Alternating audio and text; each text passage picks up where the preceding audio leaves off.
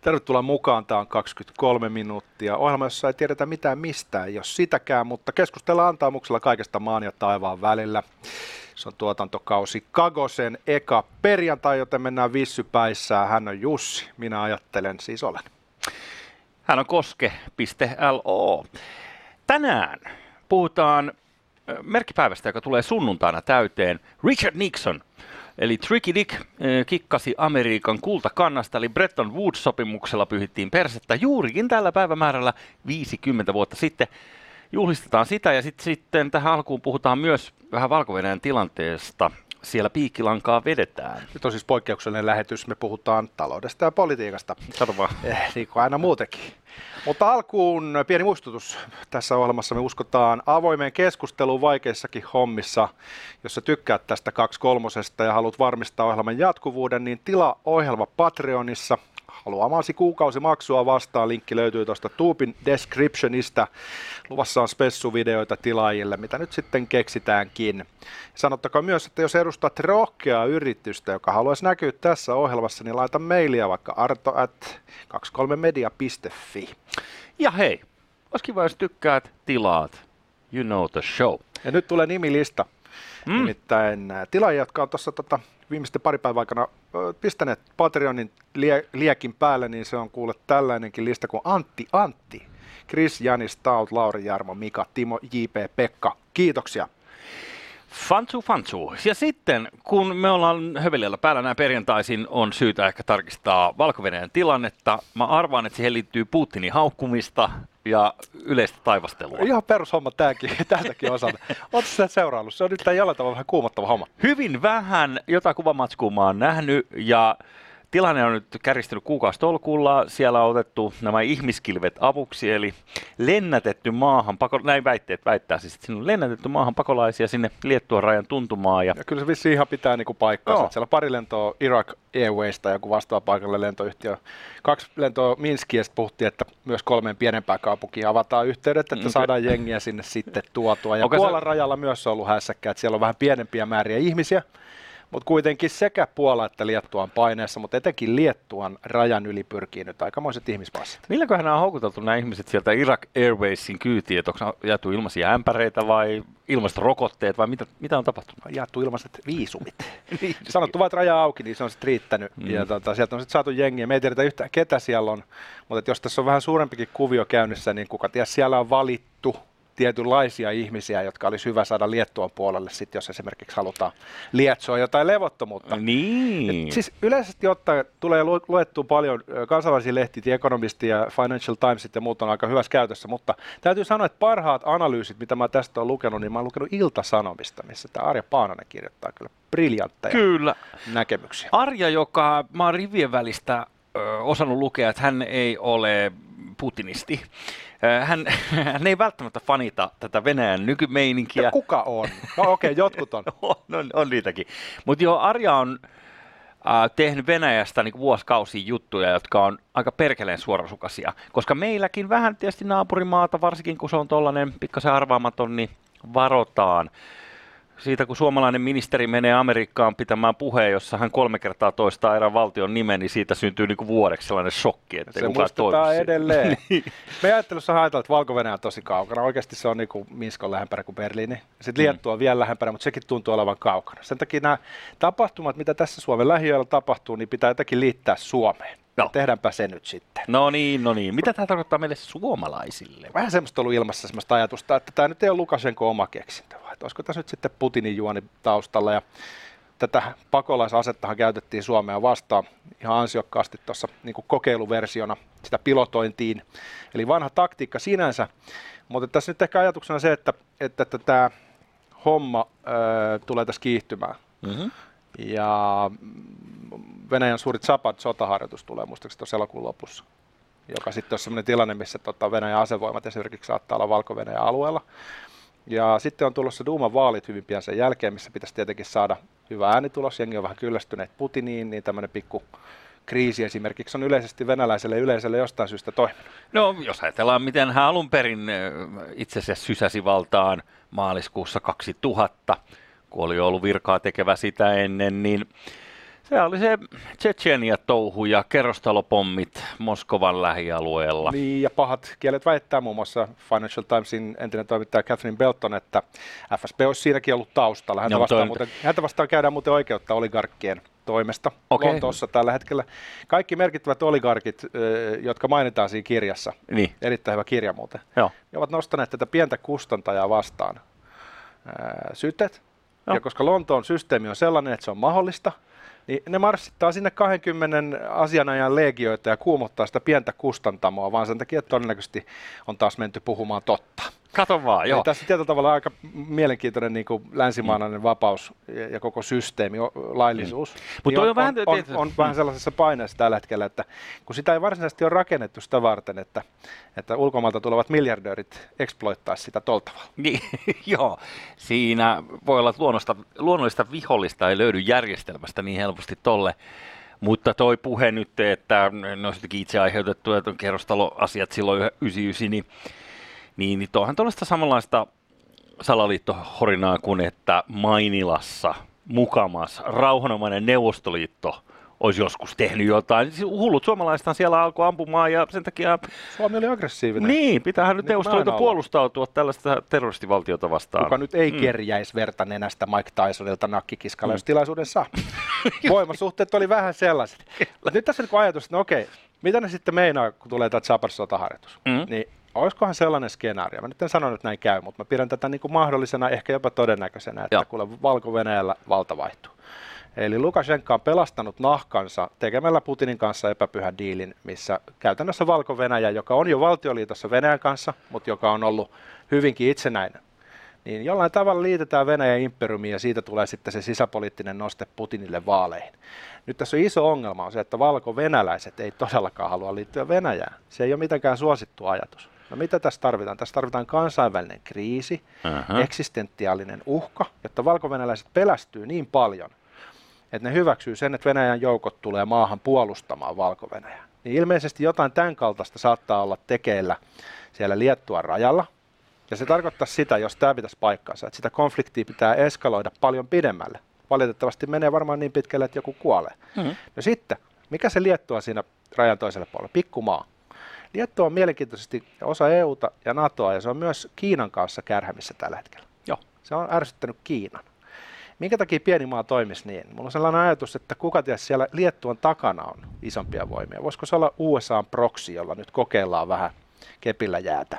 Mm. Niin yhtäkkiä me ollaan tilanteessa, missä se ei olekaan kahden pikkumaan homma, vaan siellä voi olla Venäjä, siellä voi olla Yhdysvallat messissä. Niin mitä tämä Suomen kannalta tarkoittaa? Jos siellä kiristyy tilanne, niin tämä Suomen lahti muuttuu hotspotiksi. Suomenlahti ja varmaan Kaliningradin ympäristö, siellä eteläinen Itämeri, niin ennen kaikkea jäätävää. Ja siis mulle tulee mieleen, tiedätkö, kirjoista on joskus lukenut esimerkiksi tällaista maasta kuin Korea tai Vietnam, jossa mm, suurvallat ovat ottaneet pienen pläntin maata ikään kuin ideologiansa temmelyskentäksi ja se on aika edelleenkin nähdään nämä vaikutukset siitä, että mitä on tapahtunut. No me ei tiedetä, että What's Cooking Dog ei meillä ole Mm. hajuakaan, mutta tämä on semmoinen ohjelma, missä näitä spekulointeja sallitaan. Tästä tulee Joo. Erittäin kiinnostava syksy sen takia, että voi olla, että tuolla vähän kiristyy tunnelmat. Mutta se Mm. ehkä niin kuin valko tähän kohtaan, voidaan mennä itse pääaiheeseen, joka menee sinne talouden puolelle. Meillä vaan, ja meillä on siis Setä Samuli, Yhdysvallat, kaiken keskiössä. Toden totta, sunnuntaina 15. päivä elokuuta tulee 50 vuotta täyteen siitä, kun ö, Amerikka kikkas koko maailman käytännössä pois kultakannasta ja rahasta tuli ö, tällaista fiat-valuuttaa ympäri maailmaa, eli, eli se on, mulla on lyhyt latina, mutta jos sen verran tähän sanotaan, että fiat lux on tulkoon valkeus tai tulkoon valo, niin ö, fiat money on vähän niin kuin tulkoon raha, eli, eli niin kuin temmattu jostain tuolta. Joo. Ja siis, tää, mä, mä, mä saatan olla ihan väärässä, mutta mun ymmärtääkseni Fiat-raha tavallaan syntyi jo silloin, kun kolikoita ei enää painettu kuparista tai kullasta, eli niiden arvo ei ollut puhtaasti se jalometallin arvo, vaan ruvettiin tuo, tuomaan seteleitä markkinoille joskus keskiajalla. Mm. Mm. Mutta voi olla, että mä Ei, kun se, on- se ei, ei, ei, ei sinänsä, koska ne setelit, mitkä keskiajalla kiersi tällaisia, että jos menit kultasepälle, ennen sulla piti olla ne kultakolikot mukana, jos sä satut olemaan porvari, niin sulla saattoi olla niinku jo, joku pieni pala kultaa jossain. Niin, ää, niin se setelihan oli alun perin todiste siitä, että sä oot tallettanut sen kulta kolikon sinne ja sulla on todisteena siitä seteli ja sitten sä voit mennä vaihtamaan sen. Niin. Eikä nyt jumituta tähän yhteen käsitteeseen, Ei. koska se on tässä irrelevantti. Ei Mut ole, ei ole sinänsä, se on hyvä. Siis sinänsä se yksittäinen sana, mutta siis valtava muutos tapahtui silloin 50 vuotta sitten. Just niin. Ja kun, tosta, kun sä sanot, että et Fiat-raha on tavallaan keksitty aikaisemmin, niin, niin äh, se miten se lopulta ö, viimeisen kerran nähtiin tässä maailmassa, niin oli, oli todella totta vuonna 71 ja tuolla 15.8. päivämäärällä. Koska jos kelataan nyt, mä kohta näytän pätkän tätä Nixonin puhetta, miss- missä hän ilmoittaa tästä asiasta. Mutta äh, jos ajatellaan, mitä sitä ennen kävi, niin toisen maailmansodan jälkeen Eurooppa oli raunioina, Japani oli raunioina, moni muu paikka, niin Yhdysvallat, joilla tehtaat ja kaikki oli toiminnassa, päätti auttaa muuta maailmaa sillä lailla, että tehtiin tuolla Bretton Woodsissa, tällaisessa pikkukaupungissa, tehtiin sopimus, jonne tuli kaikki maailman kerma, jossa määriteltiin, että dollari sidotaan kullan arvoon 35 taalaa unssilta kultaa, ja te voitte antaa meille mm, kultavaran tonne tänne säilytettäväksi tyyliin Fort Knoxiin tai vastaavaan, ja me annamme dollareita sitä vastaan teille. Ja te voitte niillä dollareilla sitten ostaa meidän tehtaistamme kaikkea, ja me autetaan teitä kasvamaan jaloillenne ja näin poispäin. Ja, ja tota, se oli niin kuin hetken aikaa helvetin vakaa maailman valuutta tyyliin 40-luvun sieltä puolen välin jälkeen, niin aina sitten 60-luvulle. Ja 60-luvulla kaikki muistaa suunnilleen, mitä Amerikka rupesi touhumaan. Tuli, tuli Vietnamin sodat, tuli, tuli tota, avaruusohjelmat, Mistä ne sodat aina tulee? en mä tiedä, en mä tiedä. Mutta joka tapauksessa pointti oli siinä, että niin kuin aina että tässä kultakannassa, niin e, ei ne hallitsijat ole koskaan pidättäytynyt siinä, että okei, että meillä pitää olla nyt varaa kuitata tämä kaikki kulta ulos. Että jos jokainen tulisi niiden dollareiden kanssa samaan aikaan, niin meillä pitäisi olla jokaista dollaria vastaan sitten aina tota, määrätty määrä kultaa ei se niin, niin kuin, ole koskaan toiminut, koska jengi on halunnut painaa enemmän sitä rahaa ja sitten on todettu, että fuck this, että ei meillä olekaan varaa maksaa teille. niin onko se vähän niin kuin sama tilanne kuin, että jos kaikki ottaisi rahansa ulos pankista, niin ei se onnistu. Eihän sillä Se niin kuin idis on se, että, että sitä ei tehdä sillä tavalla, niin onko tuossa ollut sit sama idis, että se on ruvennut niin rapautumaan se koko ajatus kultakannasta? Ja Niin, ja se on, ö, kun siellä on maita, jotka on 60-luvulla, 60-luvun lopulla, ennen kaikkea Ranska, etupäässä yllätys, yllätys Ranska, joka yleensä on aina marmattavassa kaikista oikeuksista, thank god. niin, niin, Tässä oli mahtava tunnelma tuossa lauseessa. Se tietyllä tavalla niin oli yksi iso ristiriita, mutta mä sain kiittää. no niin, niin äh, äh, muun muassa Ranskan johdolla, niin ruvettiin, äh, ne rupesi pyytämään, että tässä on näitä dollareita, että me halutaan meidän goldista takaisin. Ja sitä maksettiin jonkun aikaa, kunnes sitten niin todettiin se matematiikka, että tämä on ihan mahdotonta, että me ollaan painettu näitä dollareita niin helvetisti, että ei me voida ikinä kuitata, että me ollaan niin maksukyvyttömyyden tilassa. Siis jenkit yhtäkkiä tajusi, että tämä onkin koistinen. Nää, Ne pyytää niiden kultaa takas. just niin. Ja tässä nyt sitten Richard Nixon itse, kuunnellaan. far the strongest in the world. Accordingly, I have directed the Secretary of the Treasury to take the action necessary to defend the dollar against the speculators. I have directed Secretary Connolly to suspend temporarily the convertibility of the dollar into gold or other reserve assets, except in amounts and conditions determined to be in the interest of monetary stability and in the best tällä tavalla Richard Nixon vuodelta 71. Se dikkaa tuosta hahmosta. Toi löysä tapa puhua Amerikkaa. Ja sitten toi tietyllä tavalla niin kuin elokuvan pahis ulkonäkö. Niin hyvä Joo, joo, ja sitten se, mikä äh, oli hienoa, että tässä oli löydetty tähän, sorry, nyt mulla alkaa täällä.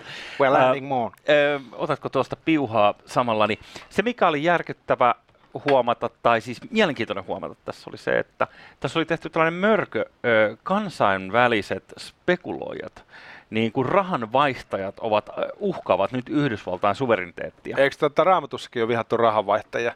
Ne on aina ollut niinku hampaissa. Tuo on ulkopuolinen uhka, joka pyrkii horjuttamaan Yhdysvaltojen mahtavaa taloutta. Kyllä. E, Ja mitä tämän jälkeen on tapahtunut, kun tuohon mennessään Yhdysvallat oli maailman suurin äh, velanmyöntäjä. Siis tietyllä tavalla kaikki oli heille velkaa, heillä ei ollut itse käytännössä ollenkaan valtionvelkaa. Ja, ja tota, se on yleensä parempi, jos mä oon ymmärtänyt oikein, varsinkin jos korkotaso on joku säädyllinen, että sä oot se velan antaja, kun et sä oot velan ottaja. Aika hyvin tota, sä oot päätellyt tämän asian. Mä uskon, että sä oot ihan oikeassa. Joo. Tuossa kohtaa, olisikohan tuossa niinku Yhdysvaltojen mahti rupesi olemaan jo niin kiistaton, että heillä oli kyky ainoana, no itse asiassa Neuvostoliitolla meni aika lujaa tuossa kohtaa vielä, mutta Mm. joka tapauksessa heillä oli mahdollisuus jollain tavalla sanella uusi järjestelmä ja laittaa paperi rikkaiden eurooppalaisten maiden eteen ja sanoa, että allekirjoitat sä tuohon. Kyllä, He vaan loi uuden standardin. just niin. Et me nyt vaan tehdään tälleen. Totta kai porukka urputti siitä, mutta et, mitä sitten tapahtui?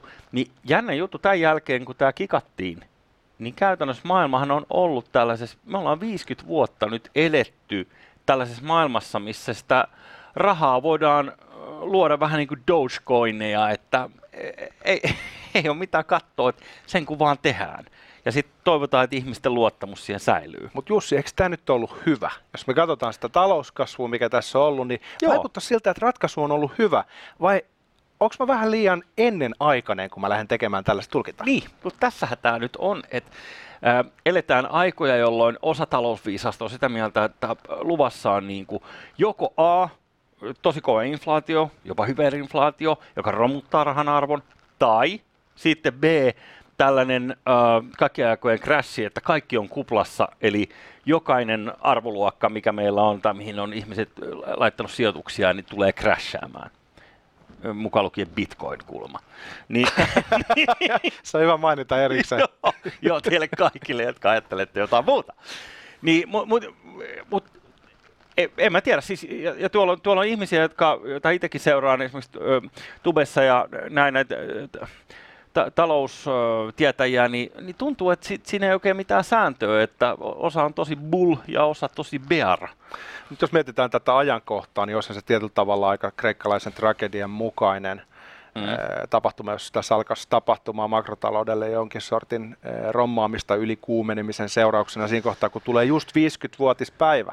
Niin, tälle kaikelle. Ja jos miettii, mitä toi jälkeen tapahtui, kun toi Nixon piti ton puheensa, niin äh, siinähän pukkas äh, öljykriisiä päälle heti parin vuoden sisään ja äh, valtava inflaatio Yhdysvalloissa ja mm, niin kuin sitä seurasi tavallaan, että kyllä siitä maksettiin hintaa, että todettiin, että okei, että me ei pystytä maksaa, että sori, me ollaan reva auki, ei ole kultaa, tai sitähän nyt ei tietenkään ilmoitettu, niin kuin te kuulitte, mitä se ilmoitettiin. Ja sitten, sit, ei siinä ollut nöyryyden häivääkään siinä ilmoituksessa. Mutta mut jännä juttu on siinä, että ö, silloin ja myös nyt, ö, vaikkei kaikilla valtioilla ole enää samanlaista tällaista dollarpegiä, eli eh, niin kuin varsinkin ennen van, vanhaan, niin eri valtioiden, pikkuvaltioiden valuutat oli sidottu dollariin ihan suoraan niin kuin kiinteästi. Vähän niin kuin tämä oli tämä kiinteästi sidottu tämä kullahinta. Niin, niin, vakauden vuoksi, koska se nyt oli vakaa. Kyllä, maailman reservivaluutta. Ja öljykriisin jälkeen, kun OPEC, tai öljykriisin havinoissa, kun OPEC perustettiin, niin, niin OPECin sääntöihin määriteltiin, että petrodollari, eli jos haluat ostaa tai myydä öljyä, niin se tehdään ainoastaan Yhdysvaltain dollareista. Tämä on kaikkien etu, ennen kaikkea meidän etu, mutta ei puhuta siitä.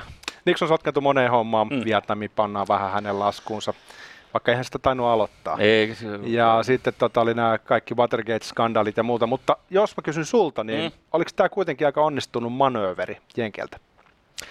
No onhan he hyötynyt tästä ihan helvetistä, kun ei tarvitse noudattaa minkäännäköisiä talouskureja tai muuta. Ja sitten koko maailma seuraa heidän napansa, että kyllä tämä on ollut hyvinkin positiivinen asia heidän kannaltaan. Et, et, se, täytyy varmaan onnitella, että et, upea suoritus. Mutta nykyisinkin, niin äh, tuossa kun puhutaan, että jos dollari äh, saa tai dollari joutuu niin kuin inflaation kierteisiin, tai jotkut väittää, että se on nyt jo oikealta luvulta kuin 10 prosenttia vuosittain tämä inflaatio.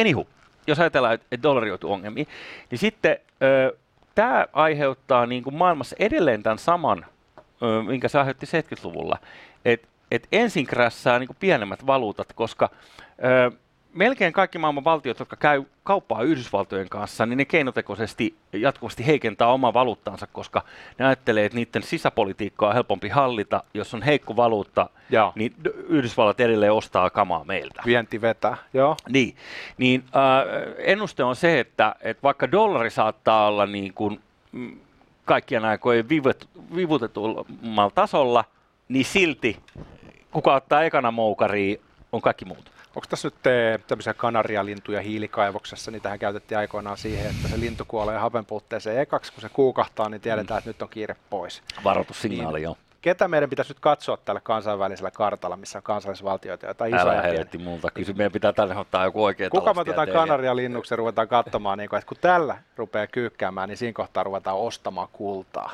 Vievät ja